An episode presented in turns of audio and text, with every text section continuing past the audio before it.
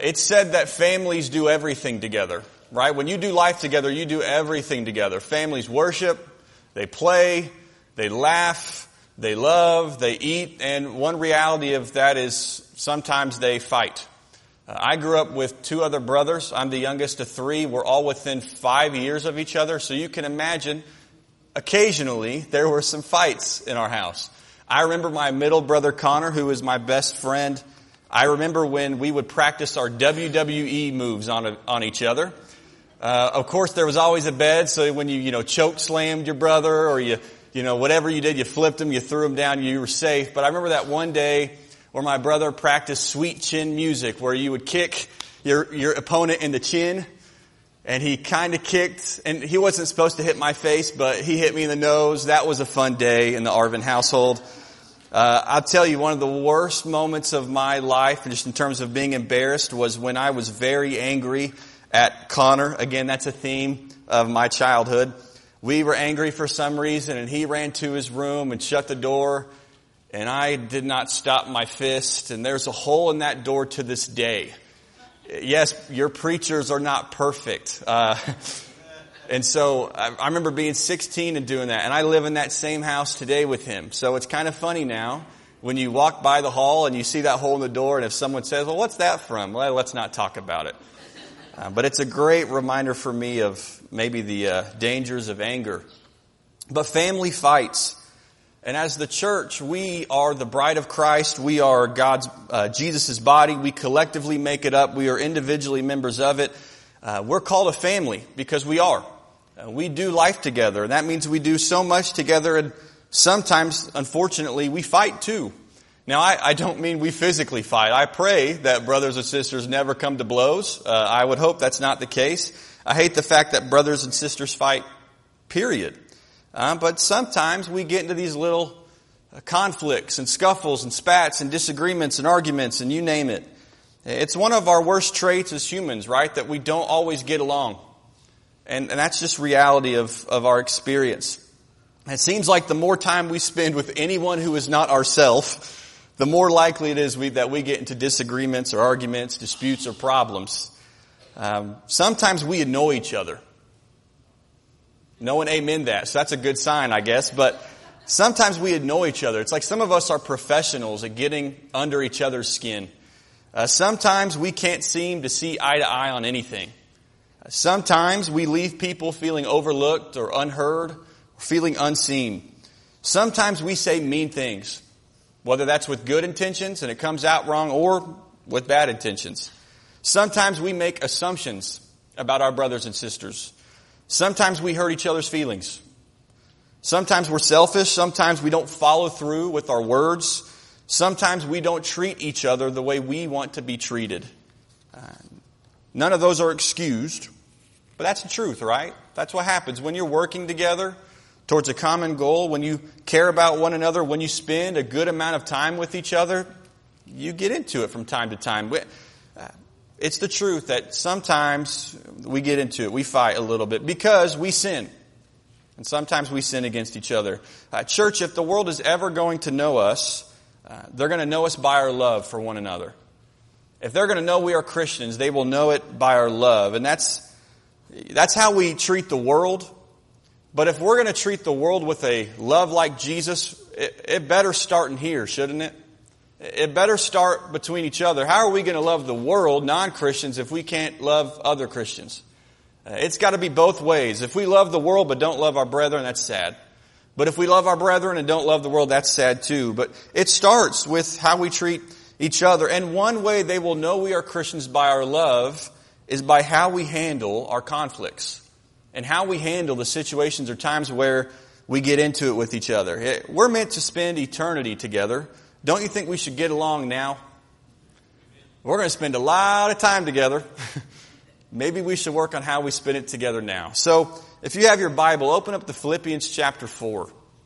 As we talk about uh, when the family fights. If you're visiting with us, or maybe you're wondering this as someone who attends here or is part of this family. This was uh, not a sermon written because of something going on here before you start speculating in your brain. No one's been having fist fights in the parking lot during service. No one has said anything about someone else and I've heard about it and said, I just want to talk about it. No, This is just something I thought would be good uh, from what I was studying. Paul wrote to a church that he loved dearly.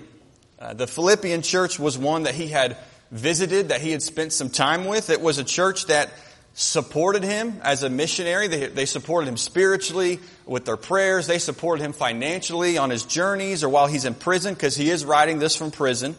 And he makes this statement in Philippians chapter 4 verses 2 and 3 that you might think they just come out of the blue uh, if, when you read this letter. Uh, just read it with me in Philippians 4 verse 2. Uh, I'm reading the ESV. It says, I entreat Euodia and I entreat Syntyche to agree in the Lord. Yes, I ask you also, true companion, help these women who have labored side by side with me in the gospel together with Clement and the rest of my fellow workers whose names are in the book of life. Paul mentions these two women. I don't know if I'm saying their names right. I've never met a Euodia and I've never met a Syntyche, but that's what I'm guessing their names are. As Marty said this morning, that's how it sounds to an American, so it must be right. I don't know. But that's their two names, and his message for them is agree in the Lord. Maybe your version says have the same mind or live in harmony. Uh, this word that he uses, uh, its root of it means it's, he's talking about the way you think. Um, he's saying, ladies, have the same attitude. That's what that word means. And he mentions this word 11 times in this book. In four chapters, he talks about your mindset or how you lead your mind to think or your attitude. And he says, ladies, you need to have the same mind. You need to be living harmoniously. You need to have the same attitude. You need to get your minds back on the same page. You need to lead your minds to think a certain way. We have no idea why they weren't getting along. Not a clue. It could be, you know, we could speculate all day long, but I want you to notice, he doesn't blame one or the other. He doesn't say, now you're being ugly, you're okay. He doesn't say, hey, this really is your fault. He says, no, you two need to live in harmony. You need to get it together. Have the same attitude. He doesn't mention a problem of teaching or beliefs. Doesn't seem to be something doctrinal. Uh, it's probable and most likely that this was either a difference of opinion or my view or my thought would be it's a personality clash. You ever have those people that you you don't seem to mesh with naturally. You know, someone that, uh, you know, just seems like we're always button heads or whatever. Maybe it's that. But there's something going on here that's causing these two ladies to not be united in mind. And so maybe it's a difference of opinion or a personality clash, which by the way, are what divide, that's what divides the church most today. We think it's beliefs and it's things like that, but when you look in the Lord's church, most times when a church splits or things like this happen, it's personality issues. It's differences of opinion that get ran and taken too far. And you might think, well, why is that a big deal? You know, these two women are fighting. Why did Paul think it was necessary at the end of this letter to just say, hey, by the way, you two women, get it together. Like, stop the cat fight. Let's, let's figure this out. Well, it's because, well, there's a few reasons, but I want you to notice how important it is to him. Look at that verse again. I entreat. I don't know what your version says. It might say urge. You know, it's this idea of I plead. And in the original language, that's a petition verb, which means when they would read this, there would be flashing signs next to this. You know, like, hey, look at this neon sign. Like when your parents said you by your full name. Jonathan Wesley Arvin. Like, oh, okay, I need to pay attention. It's, hey, I'm urging you. I'm urging you listen to this. And I'm urging you, ladies, you need to be uh, in harmony. And so this was a big deal. The only two types of verbs we see in this whole letter are right here. This is the most emphasis he gives to any command in the letter, and it was to two women who weren't getting along. And so he says, hey, please listen to this and, and get it together. And this is a big deal because this issue between them doesn't only affect their relationship, but it can affect all the relationships in the church. It can affect the unity of the church. When we have issues with people, unfortunately, we tend to pull other people onto our sides, don't we? Two people aren't getting along, and what do we do? We go talk to them. No. We go talk to other people about them. And we'll talk about that a little later. And we say, hey, affirm how I feel about this. And then you should think similarly about this person. And we divide. I mean, we joke about having different sides of the congregation, right? We were joking about that before service. But that's what happens sometimes when we get in disputes. We start pulling people to our side. And that's a disaster for God's family. That is a recipe for disaster. because we can't all be one if we're choosing sides. It's impossible. And so it's a big deal. That's not what the body of Christ was made for. It's not why Jesus sacrificed himself for us. We're meant to be family, not foes, to be working together, not against each other. So he addresses this fight. And you might think he doesn't say too much about this situation, but I believe when you think about this issue and then you go back and read the letter, there is a lot that applies to these two ladies and their situation. And so what would Paul say to these two women and to us when we get in fights with one another or we get into it? Uh, look at chapter 2 and verse 2. We read this a few weeks ago and we talked about being a servant like Jesus. We'll look at it again. But the first passage and the first thing that I see in this book that Paul would say to these women and to us is, you need to have Jesus' attitude of humility. You need to have Jesus' attitude of humility. Look at verse 2 through verse 8. Uh, we'll start in verse 1 actually. Paul would say, if there is any encouragement in Christ, if there's any comfort from love, if there's any participation in the Spirit or any affection and sympathy, complete my joy by being of the same mind having the same love, being in full accord and of one mind. Do nothing from selfish ambition or conceit, but in humility count others more significant than yourselves. Let each of you look not only to his own interests, but also to the interests of others. Have this mind among yourselves, which is yours in Christ Jesus, who though he was in the form of God, did not count equality with God a thing to be grasped, but emptied himself by taking the form of a servant, being born in the likeness of men and being found in human form, he humbled, humbled himself by becoming obedient to the point of death, even death on a cross. This section appears to be the heart of this whole letter. And it greatly applies to these women and it greatly applies to us when we have situations similar to this. That word that Paul used in chapter 4 and verse 2 for live in harmony or have one mind, he uses that word four times in verse 2 through 5.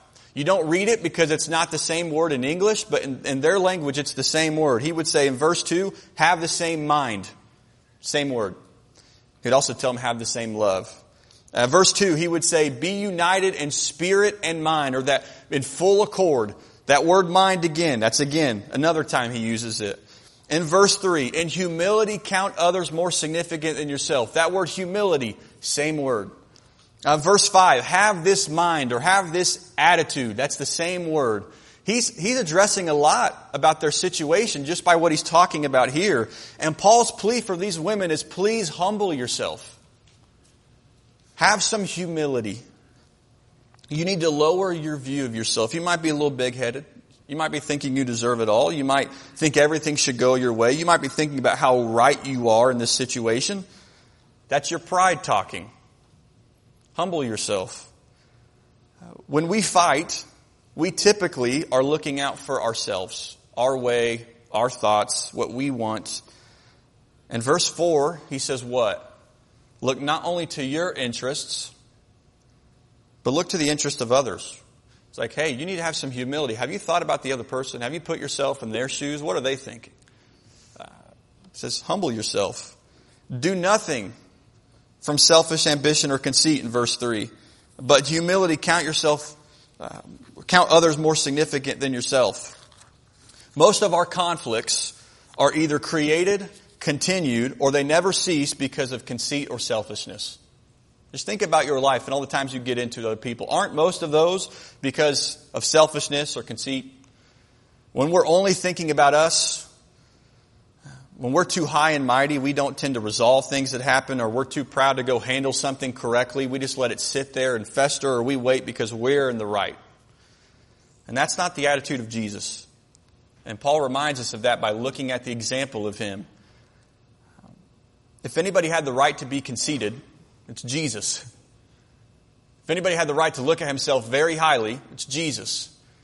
And yet he willingly lowered himself in every way for eternity for a people who did not deserve it.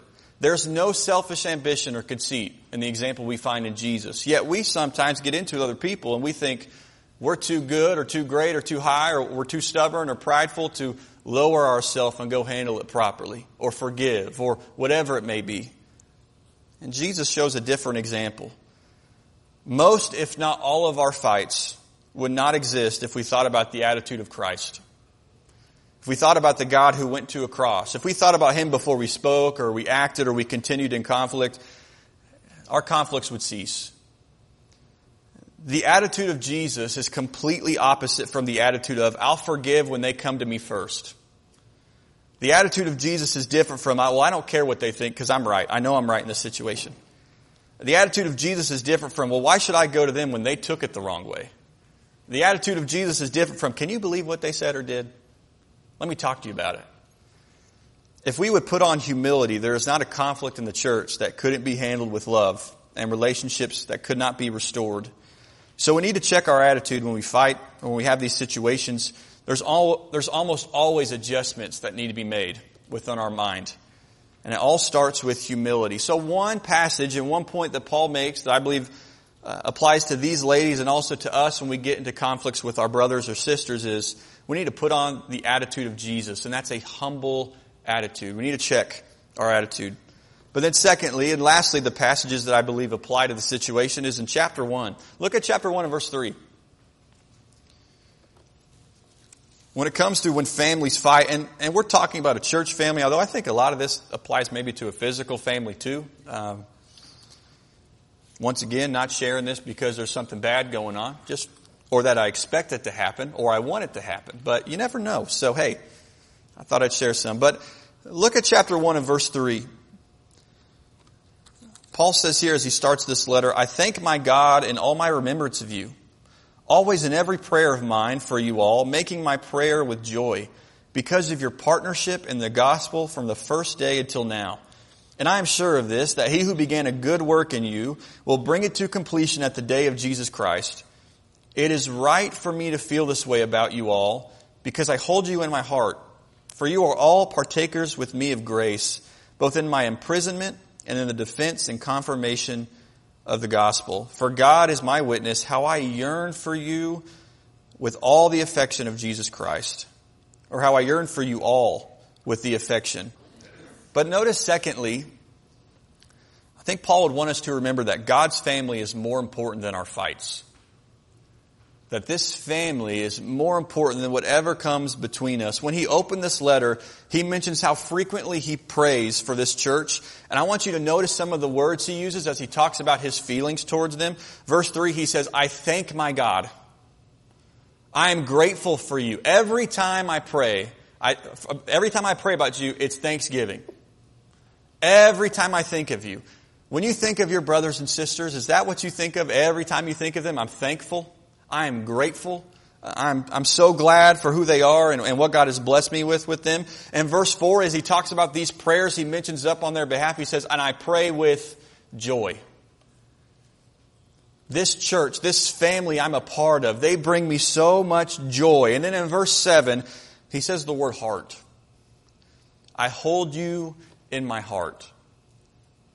There is affection, there is love, and my favorite phrase in all of that passage, it is only right for me to feel this way about you all. I mean, how else should I feel about my brothers and sisters in Christ? Like, how else should I feel for the body of people, for the family God has blessed me with, for the people who are in the same Jesus that I am in? How, what else should I think but to be thankful, to be grateful, to be joyful, to have love for them? Paul had a high view of his brothers and sisters. How do we view ours? How do we feel about each other? You know, it's easy to feel that way about that person that sits behind you, in front of you, to your right or to your left, that you, that you sit next to every time you're in the building. What about that one person that has a completely opposite personality that you don't get along with very well? What about the person that, you know, uh, just annoys you a little bit from time to time? What about that person you had, had, you had a rough encounter with one time? Or they said something and you took it the wrong way. Or you wondered if they were looking at you sideways when really they, they weren't, or they were, I don't know.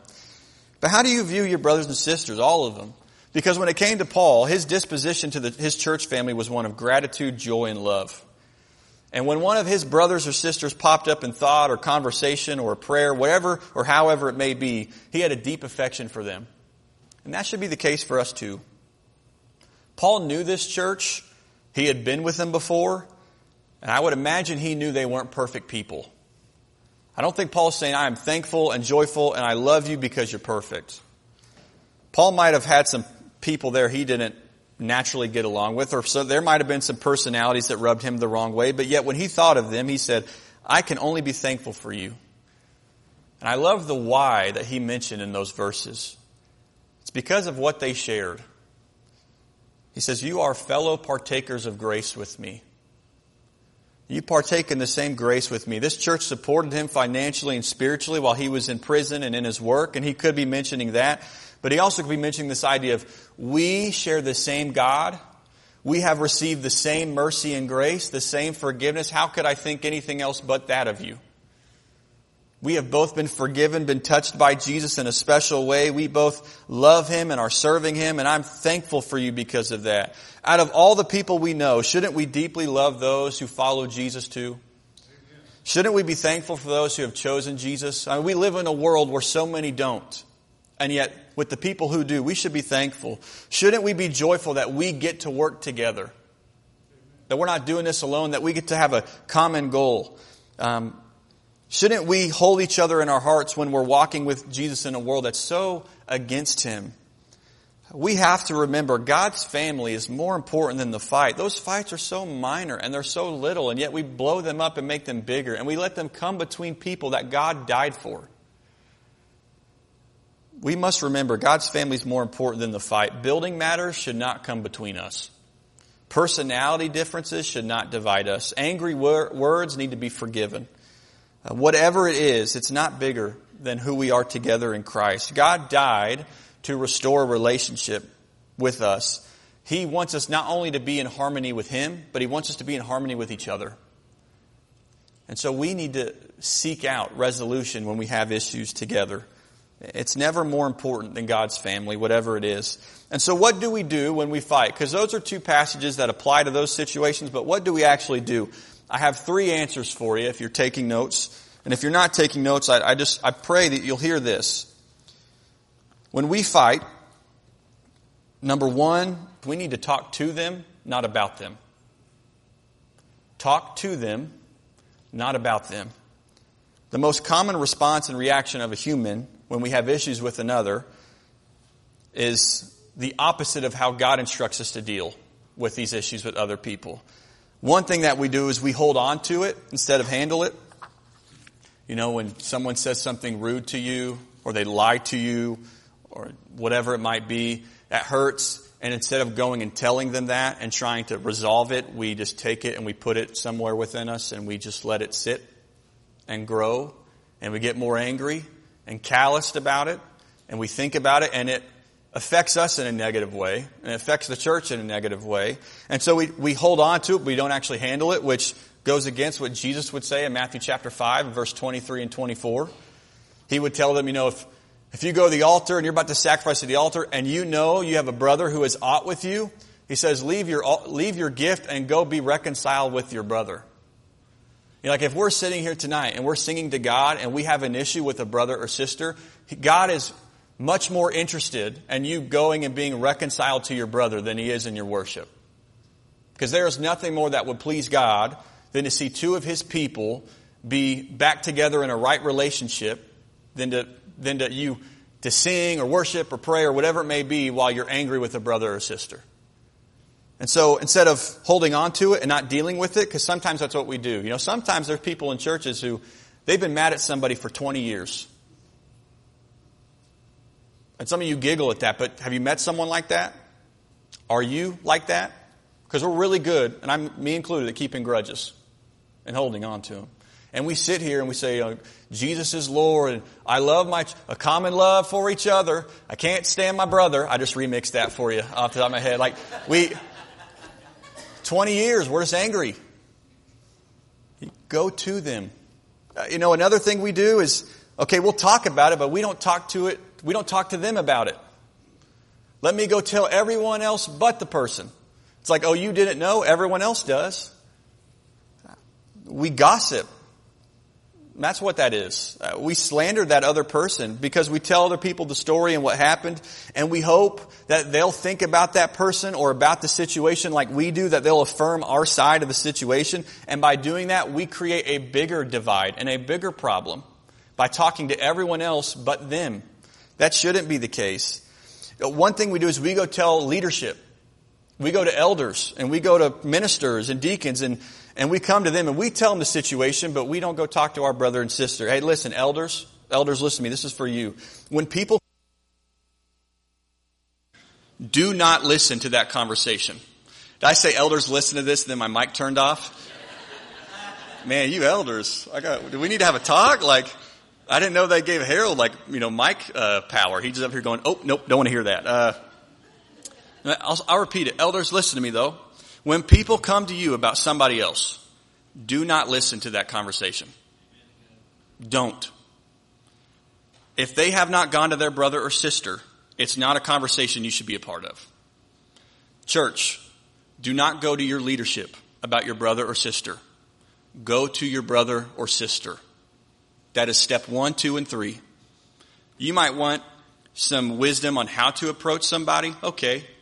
You might try to go to that person and it does not work out as you try to resolve it and God has some instructions about that when someone sins against you or you know, maybe it's, I need help from a brother to help resolve that situation. But first and foremost, you always go to your brother and sister.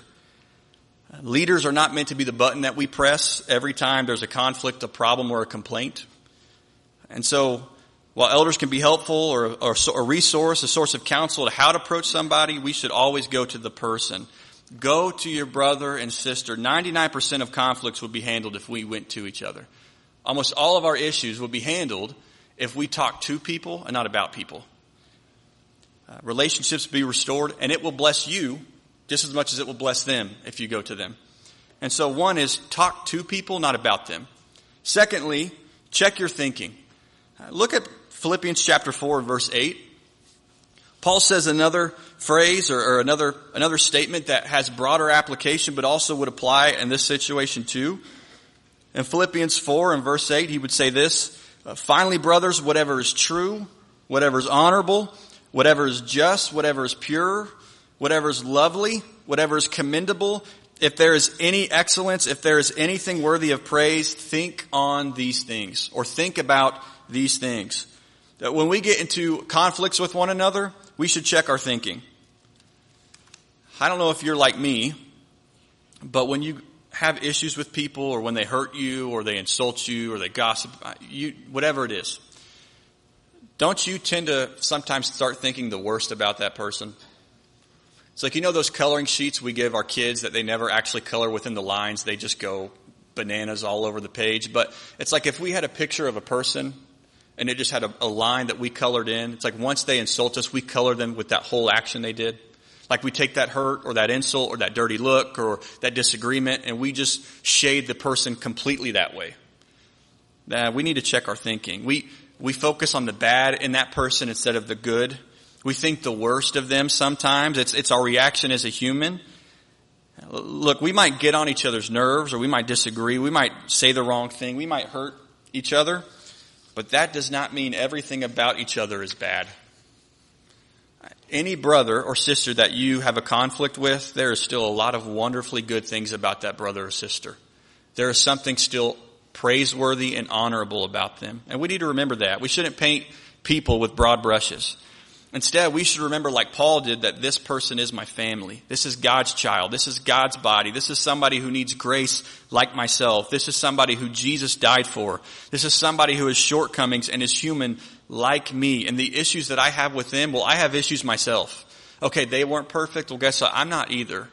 And it'd be a lot better off if we would think about that, that our need for grace applies to that person that we're having an issue with.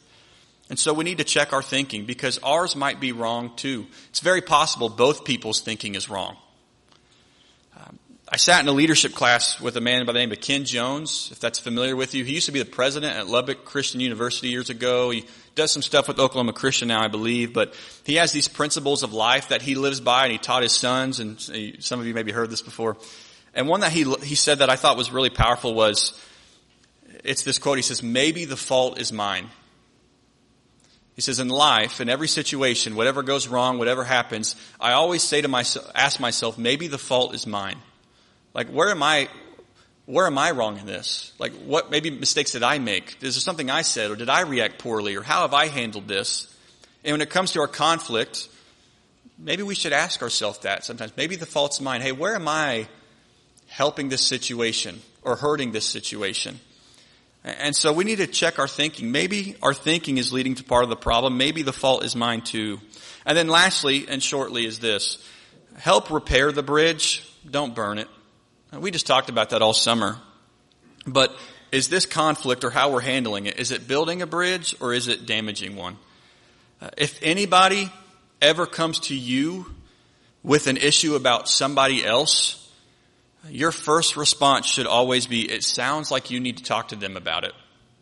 Okay, church, let's, let's put that into practice. Like, let's get that memorized. If someone ever comes to you about someone else, another brother or sister say, hey, it sounds like you need to talk to them about this, not me. Leave gossip. Lies or truth about someone else that has no business for you is gossip. Um, change conversations. Encourage reconciliation. When you know a brother and sister have an issue or a brother and a brother have an issue, encourage reconciliation at every, every chance. And remind each other that we all need grace and mercy.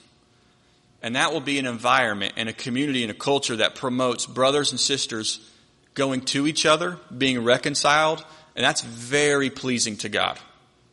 They will know us by our love. That's not only by how we treat each other, and I hope that we love each other in a way where we don't have conflicts and fights, and that shouldn't be an often thing, but when it happens, we will show them our love by how we handle it. And so we go to each other. So remember, our attitude, put on an attitude of humility. Remember that we need to think like Paul and that our family is far more important than our fights. And that we need to talk to people, not about them. We need to check our thinking and we need to repair a bridge. Uh, my invitation for you is not the classic invitation. It is simply this. Tonight, if you have a problem with a brother, or if you know a brother or a sister has a problem with you, your challenge tonight, your goal, what God is pleading with you to do, He's urging you, is that you need to go to them. You need to think highly of them. You need to check your thinking and you need to repair that bridge. That will be more important to God than any word you're about to sing. If you will go to them and work on that. That might be nobody tonight. That might be a few of you. That might be something you need to do right now. It might be something that's going to work on your heart this week and maybe you need to call. You might even call someone and say, I don't know if I offended you, but maybe I did. Have I? I don't know. But that's your invitation tonight. So as we stand and we sing, think about that.